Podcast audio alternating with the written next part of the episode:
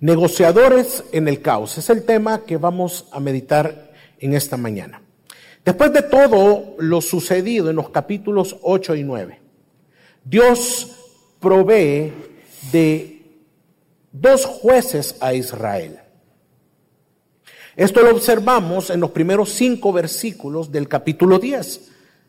Estos dos jueces se llamaron Tola y Jair. Hermanos, cabe mencionar que ellos tuvieron una característica en, eh, en, el tiempo que ellos juzgaron a Israel, es que solamente pusieron en orden, fue una orden de manera judicial y no en una forma militar.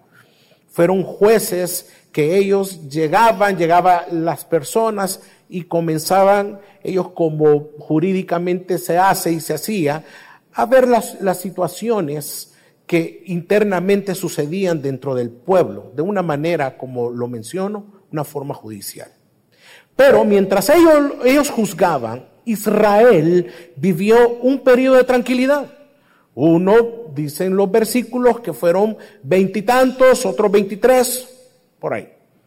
O sea que todo ese lapso de tiempo Israel vive en plena tranquilidad, pues estos dos jueces eran temerosos de Dios y condujeron al pueblo a una misma dirección, al temor, a la reverencia al Señor y obediencia a su palabra.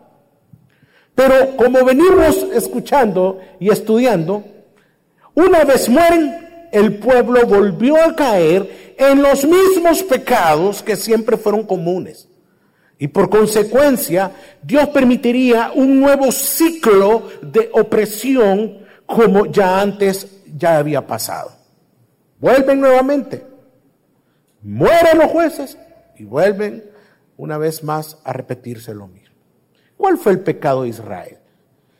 Su desobediencia como anteriormente lo, hemos, lo, lo vimos y hemos venido escuchando en estas semanas. Se habían ido en adoración a dioses falsos. Todos estos acontecimientos lo vemos en el capítulo 10. Jueces 10.6, lo leyó nuestro hermano, pero dice así, los hijos de Israel volvieron a hacer lo malo ante los ojos del Señor. Sirvieron a los Baales. Baales significa Señor, entonces significa que sirvieron a muchos señores, los Baales, a Astarot, a los dioses de Aram, a los dioses de Sidón, a los dioses de Moab, a los dioses de los hijos de Amón y a los dioses, fíjese bien, dioses de los filisteos. Por lo tanto, como dice el versículo, abandonaron pues al Señor y no le sirvieron.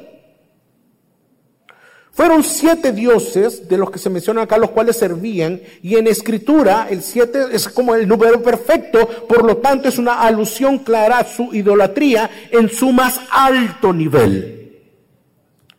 Por lo tanto, hermanos, la situación en la que entraron el pueblo de Israel fue una situación durísima.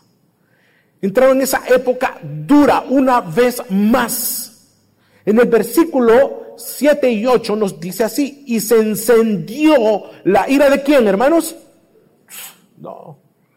Diferente que se enoje mi esposa y que se encienda el enojo de Jackie. A que se encienda la ira de quién? Que se encienda la ira de su esposo o, o el enojo de su esposa. Pero aquí dice, y se encendió la ira del Señor contra Israel y los entregó en manos de los filisteos y en manos de los hijos de Amón. Y ellos venían adorando a los dioses de los amonitas. Y ellos, y dice acá, y ellos afligieron y quebrantaron a los hijos de Israel, o sea, a los hijos de Amón, ese año. Por 18 años oprimieron a todos los hijos de Israel que estaban al otro lado del Jordán en Galaad, en la tierra de los amorreos. La ira de Dios vino sobre ellos descargada completamente y fueron oprimidos por muchos años. Dios les habla. Dios les habla recordándoles, mire, qué gracia. Dios les habla diciendo, les recuerda cómo los había librado de la opresión de los otros pueblos como Egipto, los amorreos, los hijos de Amón, los filisteos, los sidonios, los amalecitas. Y cuando clamaron, Dios los libra de sus manos. Pero también en el texto, si seguimos leyendo, Dios los encara a ellos diciéndoles que esta vez no los iba a librar más. Qué tremendo, ya no más. Que los libren sus dioses. Que los libren esos dioses que, que, que ustedes están postrando y están adorando. Que ellos fueran los que vinieran en auxilio por este pueblo, dice el versículo 14. Pero los hijos de Israel claman a Dios y vienen al Señor en arrepentimiento. Israel reconoce su pecado, le dice al Señor que haga lo que Él quiera con ellos, pero que los libre de ese momento el que estaban viviendo. Y por consiguiente, mire lo que hace el pueblo, quitan los dioses extranjeros y sirven al Señor. Y dice la Biblia en el versículo 15 y 16 que Dios no pudo soportar la angustia de su pueblo.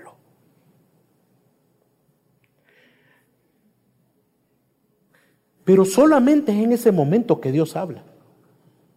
Es únicamente en ese lapso que nosotros acabamos de leer que Él se dirige a su pueblo, que habla y después vemos que el Señor ya no más, ya no habla, se mantiene en silencio, pero el pueblo sigue en sufrimiento. En ese silencio de parte de Dios ante el clamor del pueblo, del pueblo, no vemos que pase algo, que Él haga algo, no hay respuesta de parte de Dios. No hace nada aún. Dios no levanta a nadie para protegerlos todavía. Iglesia, hermanos, hoy nos encontramos ante un pasaje de la Biblia que nos habla de un momento difícil de la historia de Israel. Es un tiempo que el pueblo, en el cual el pueblo había abandonado a Dios, como lo hemos leído, se había entregado a la adoración de otros dioses. En muchas ocasiones nos encontramos en la misma situación de Israel por nuestros pecados, en caos, aflicción, desesperación y observamos que Dios guarda silencio aun cuando hemos venido delante de Él en arrepentimiento, que quite nuestra aflicción y dolor y lo único que vemos y observamos son más dificultades, más pruebas, enfermedades, abandonos de la pareja, tristeza y miseria. Volvemos a clamar, oramos y nos preguntamos, ¿dónde está Dios? ¿Dónde estás, Señor? Y lo, único, y lo único que tenemos como respuesta es un silencio de parte de Él. Por lo tanto, la tentación en la que podemos caer o la que podemos enfrentar es negociar con Dios para que nos responda en cada necesidad. Iglesia, hermanos, ante todo esto es mi deseo con este sermón que aprendamos que en medio del silencio no negociemos con Dios mira a Jesucristo y obedece su palabra. Y para esto veremos cuatro negociaciones que Jefté procuró a lo largo de estos pasajes. Vamos a jueces, capítulo 11, de los versículos del 1 al 11. Vamos a ver qué está sucediendo acá. El capítulo 11 inicia con los versículos 1 y 2 que dicen de la siguiente manera. Y Jefté Galadita era un guerrero valiente, hijo de una ramera.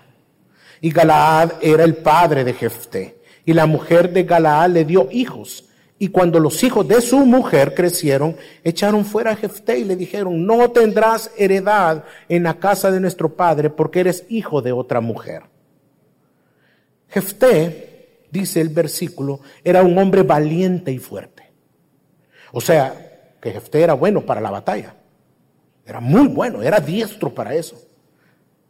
bueno, de hecho, de esa manera era conocido, era llamado y conocido Jefté.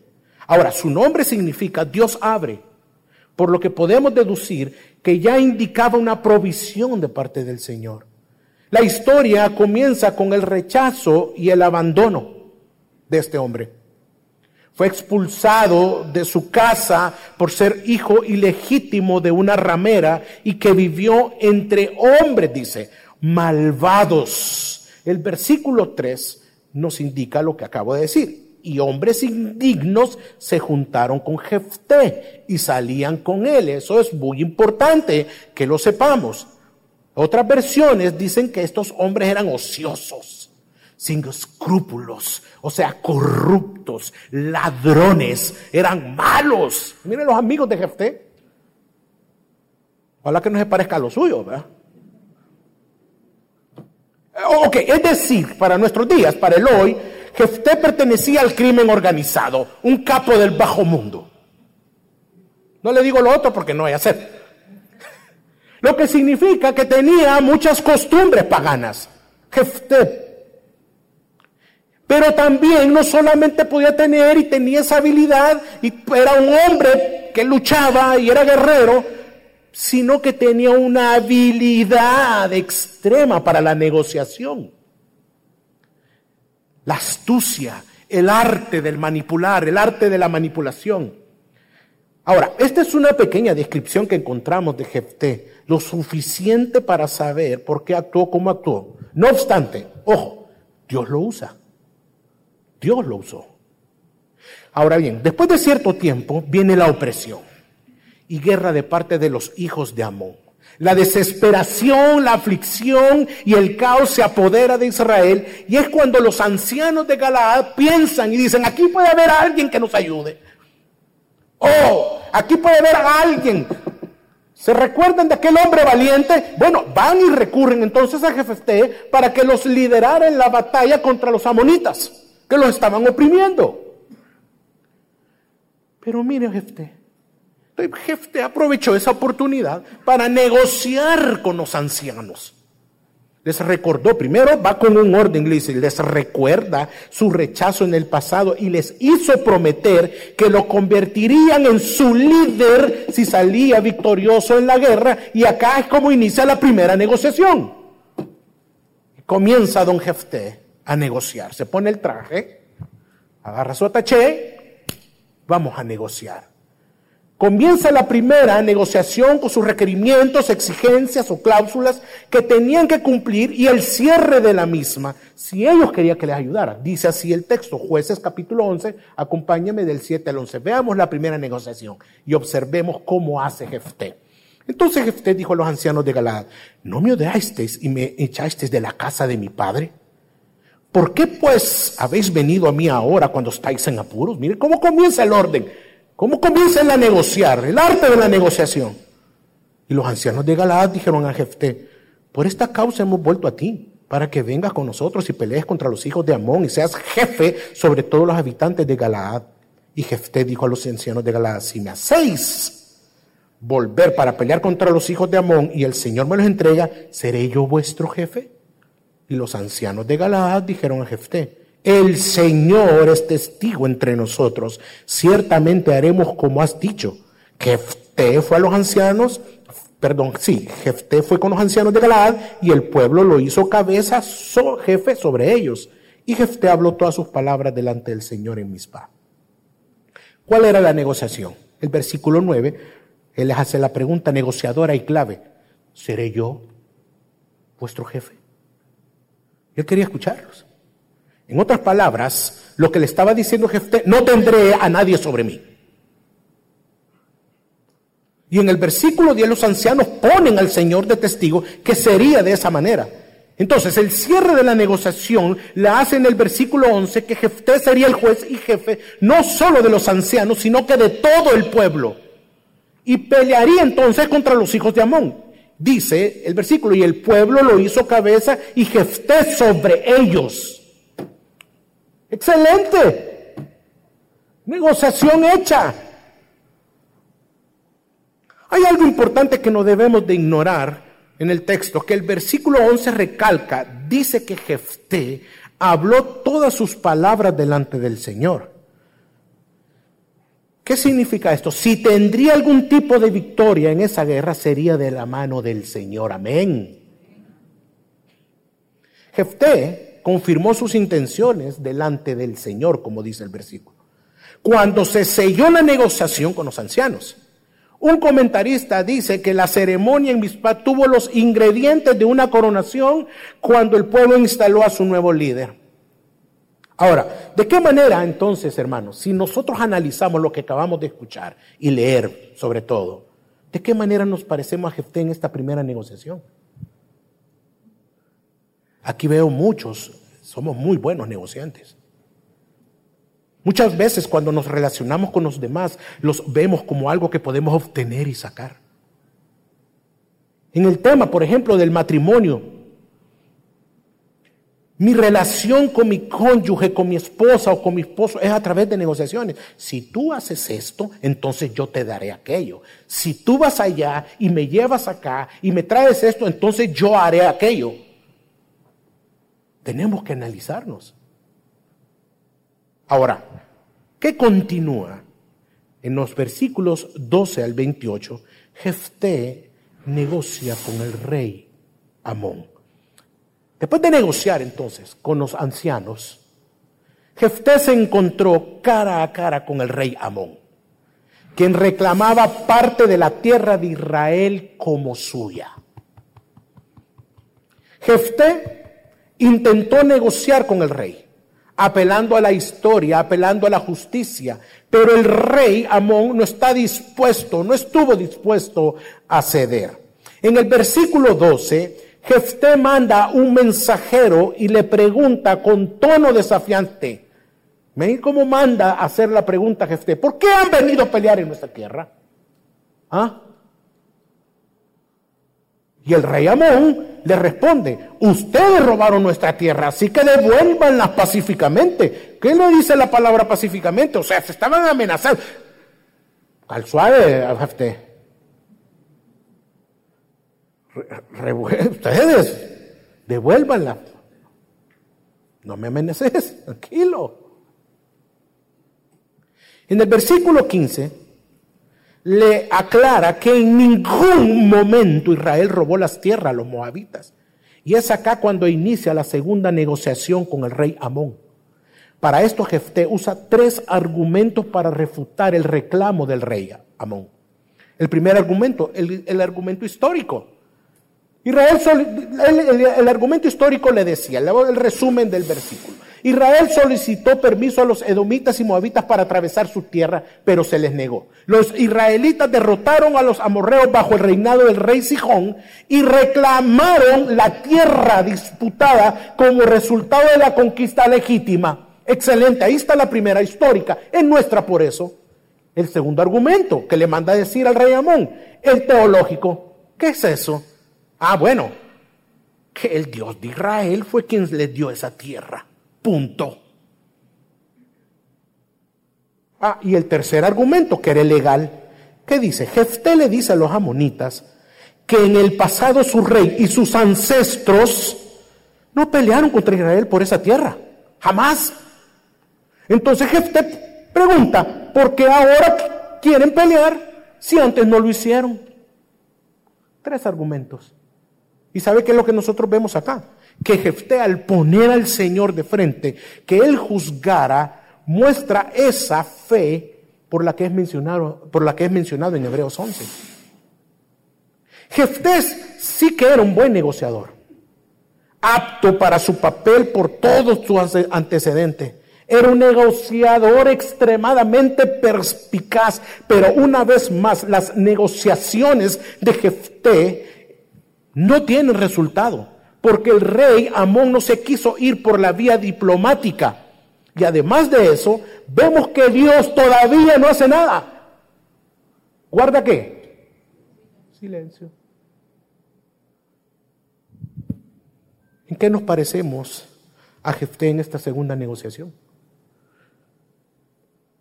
¿Sabe qué, hermano? En nuestra vida a menudo intentamos negociar con aquellos que se oponen a nuestros intereses porque queremos y nos conviene llevar la fiesta en paz. Es como si su jefe le dijera que haga algo que está fuera del orden bíblico, fuera de la integridad, la ley, y sabes que tu respuesta debe de ser no. Pero negocias para ver que de qué manera tu no no te afecta y así complacer a tu jefe y no te interesa pasar sobre lo que la palabra de Dios dice en cuanto a la integridad y el testimonio de nuestro Señor Jesucristo. Y hay muchos más ejemplos. Piensen uno en usted. Y verá que en muchas ocasiones somos diplomáticos como, como Jefté para alcanzar nuestros objetivos. Esto es confrontante. Ahora bien, ¿qué sigue pasando? En jueces, siempre en el capítulo 11, de los 29 al 33, vemos algo más. El fracaso de la diplomacia es evidente con el rey. Por lo tanto, la guerra es inevitable. Pero hay un suceso en toda la historia y que la vuelve diferente y es lo que pasa en el versículo 29. Leamos el versículo 29. Dice, y el espíritu del Señor vino sobre quién? Sobre Jefté. Y pasó por Galaad y Manasés, luego pasó por Mispad de Galaad y de Mispad de Galaad fue a donde estaban los hijos de Amón. Fue a agarrar a sus cheros, a todos aquellos para hacer un buen ejército. Pasa por todo. Vengan y vamos, los hijos de Amón. De aquí en adelante el resultado es seguro. Dios confirma a Jefté no solo como fue, sino como aquel que pelearía por su pueblo y obtendría la victoria. Pero en los versículos 30 y 31, Dios mío, mire lo que está pasando acá, hermanos. Híjole, aquí es donde nosotros caemos muchas veces. El 30 y el 31 dice, Jefté hizo un voto al Señor y dijo, si en verdad entregas en mis manos a los hijos de Amón, si en verdad, si en verdad eso sucede, sucederá que cualquiera que salga de las puertas de mi casa a recibirme cuando yo vuelva en paz de los hijos de Amón, será del Señor o lo ofreceré como holocausto. Mira lo que está diciendo acá Jefté. Acá vemos la tercera negociación. Y es con Dios. Primero fue con los ancianos. Segundo fue con el rey Amón. Y ahora con su Dios y el mío. Y es con el Señor. Esto es aún más preocupante, hermano, pues vemos a Jefté negociando con Dios como si él fuera un simple hombre. Jefté hizo un voto a Dios en un momento de desesperación. Prometió que si le daba la victoria en la guerra, ofrecería como sacrificio lo primero que saliera de su casa cuando él regresara. Lo interesante es que Dios no pronunció ninguna palabra. Guardó silencio antes y después de ese voto. No obstante, Dios le concedió la victoria. El Señor se los entregó en sus manos, arrasó con todos ellos y los arrasó por todas las ciudades. En los versículos 32 y 33 dice el texto que fue una gran matanza. Se los entregó en sus manos a Jefté. Eso sí, Dios nunca le pidió un voto y mucho menos que fuera un sacrificio. ¿Sabe por qué? Porque esta era una práctica pagana que Dios mismo prohibía en Deuteronomio y en Levítico. Dios es fiel a su pueblo. Dios era fiel a su pueblo en aquel ruego y arrepentimiento que vimos en los capítulos 10 del 15 al 16. Así que el Señor le da la victoria a Jefté, pues leímos que Dios no pudo soportar más la angustia de Israel. El gane y la victoria fue del Señor.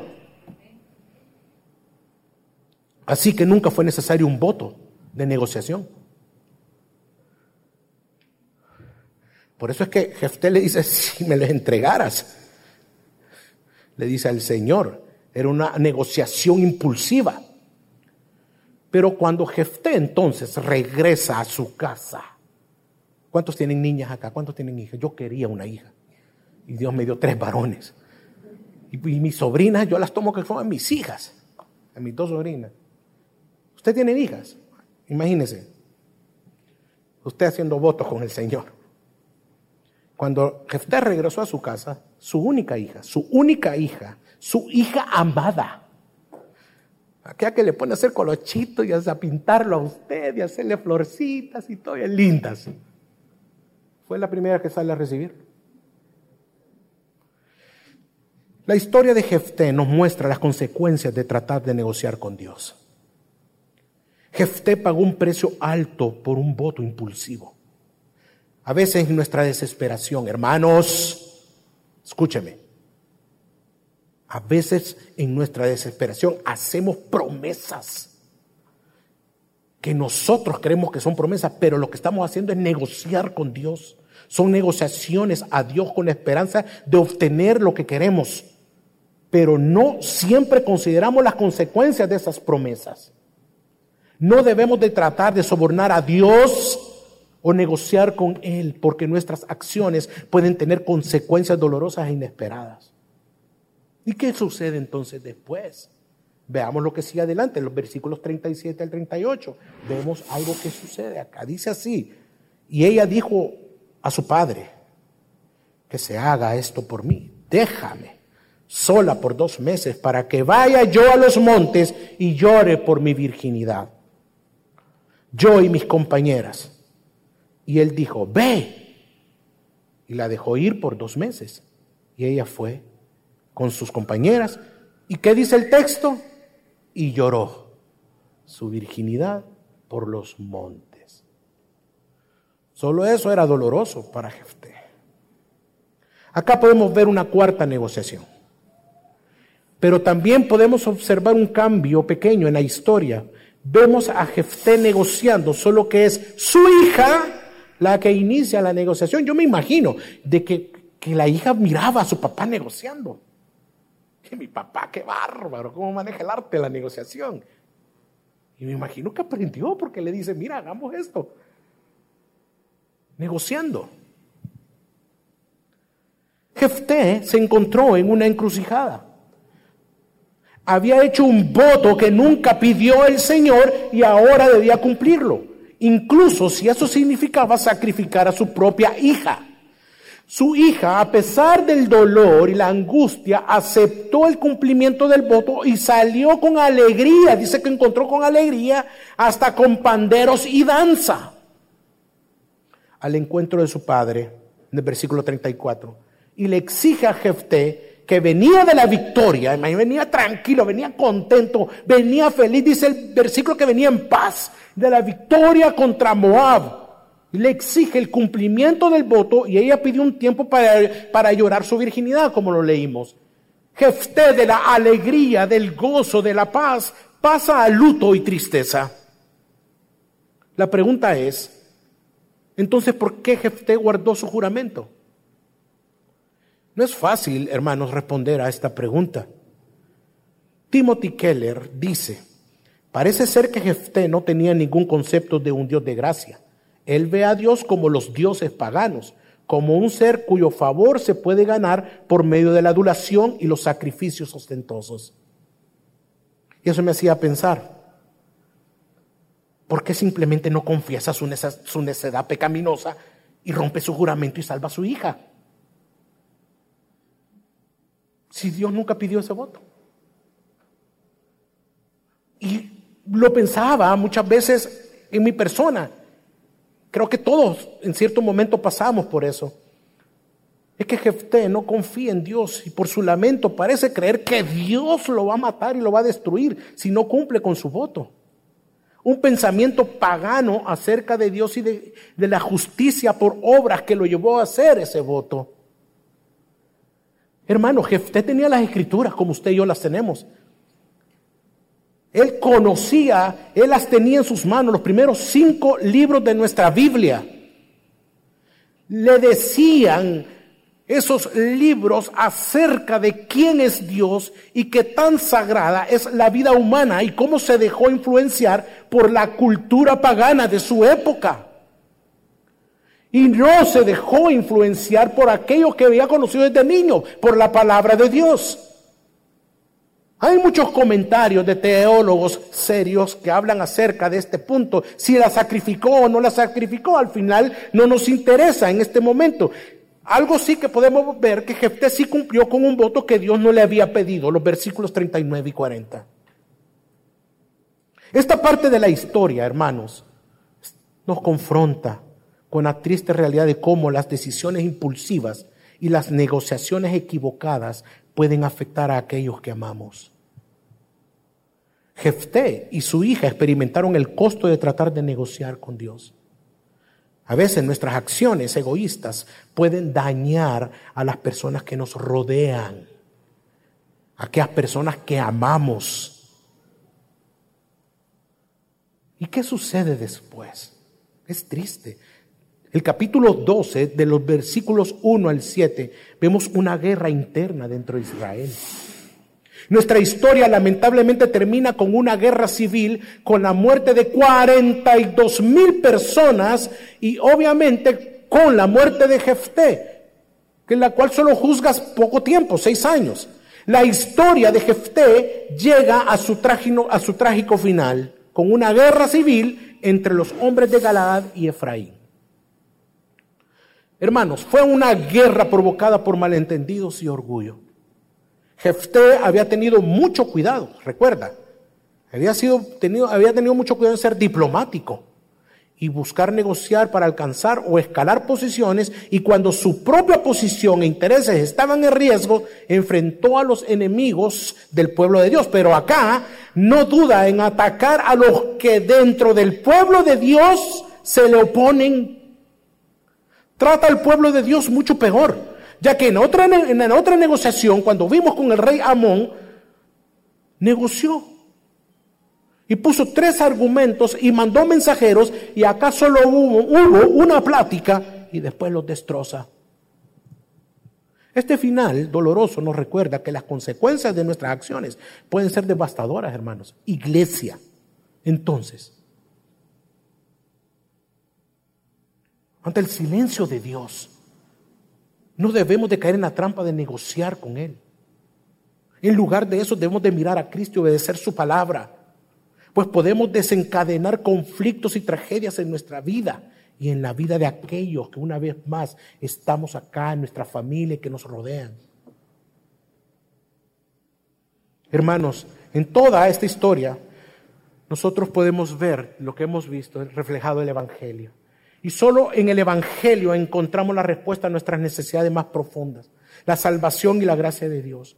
No podemos caer como Jefté en tratar de sobornar a Dios con nuestras buenas obras o tratar de ganar nuestra salvación a través de la negociación.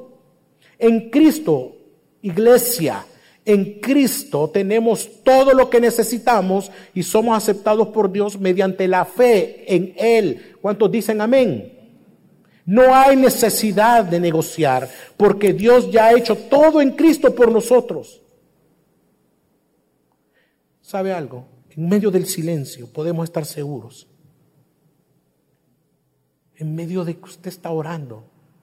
Y quizá usted quizá quisiera escuchar una voz audible que le dijera, haz aquello, no hagas esto, di esto, toca esta puerta, no toques esta puerta, aléjate de esa persona, todo eso lamentablemente somos muy místicos. Entonces, en medio de eso, hermanos, más que desear escuchar esas cosas así, estamos seguros en Cristo por el Evangelio de Él. Él es quien nos sostiene y Él es quien nos guarda como iglesia. Es en Cristo que encontramos nuestro deleite y Él nos da la esperanza. Hermanos, ¿cómo es que usted pretende o cómo es usted o cómo usted se relaciona con Dios a través de negociar? Si tú me das este negocio y me prosperas, yo te prometo que te voy a servir de ahora en adelante. Y me voy a levantar temprano para ir al culto de las 8, no al de las 11, al de las 8. Y voy a ofrendar también. Si tú haces aquello, si me das una esposa, dejo de fornicar, lo que pasa es que tengo necesidades, Señor. Si me das un esposo, dejo de hacer eso también. Si mi esposa me pide perdón o mi esposo viene primero a pedirme perdón, entonces lo perdono. Pero primero que sufra, que pase por lo que yo pasé, que vea que me dolió. Y así, Dios tal vez lo perdono. Estamos en un caos en nuestras vidas, en nuestros matrimonios, hijos en adicciones, nuestras propias adicciones. por haber desobedecido a su palabra y aún así nos ponemos a negociar con Dios como si fuera otro negociante, como que si fuera un simple mortal, cuando Él es Dios y es recto y Dios es santo. Amén. En las pruebas que usted está actualmente viviendo, ¿qué hace? ¿Qué hacemos? ¿Buscamos solucionar con nuestros propios medios? ¿O buscamos a Dios? ¿Buscamos de su palabra? Y aún así, cuando no vemos respuesta, muchas veces decimos, ¿por qué Dios ha guardado silencio? Estoy en un silencio de Dios. Y otros dicen, estoy en un desierto. Eso es falso, hermano. Dios nos ha dejado su palabra. No hay tal silencio o desierto. Abre la Biblia y encontrarás que te gritan los textos, que te habla Dios diciendo que ahí está Él.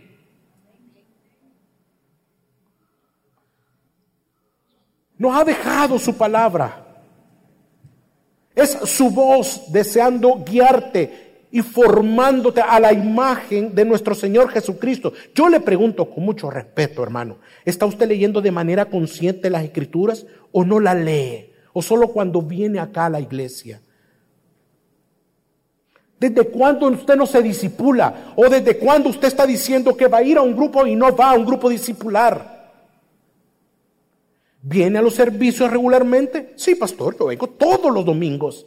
Pero pone atención se está durmiendo.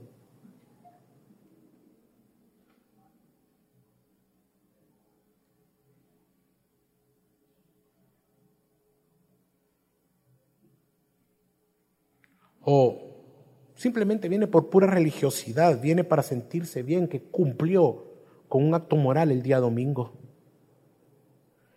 El Señor nos está hablando. No hay tal silencio. Aquí está su voz. El día que usted se convirtió al Señor, el día que usted vino a Él y se arrepintió por gracia de Él, el Señor le dio dos cosas. Le dio su palabra en su mano. Aquí está. Para que usted lo escuche y sepa qué quiere de usted. Y la iglesia.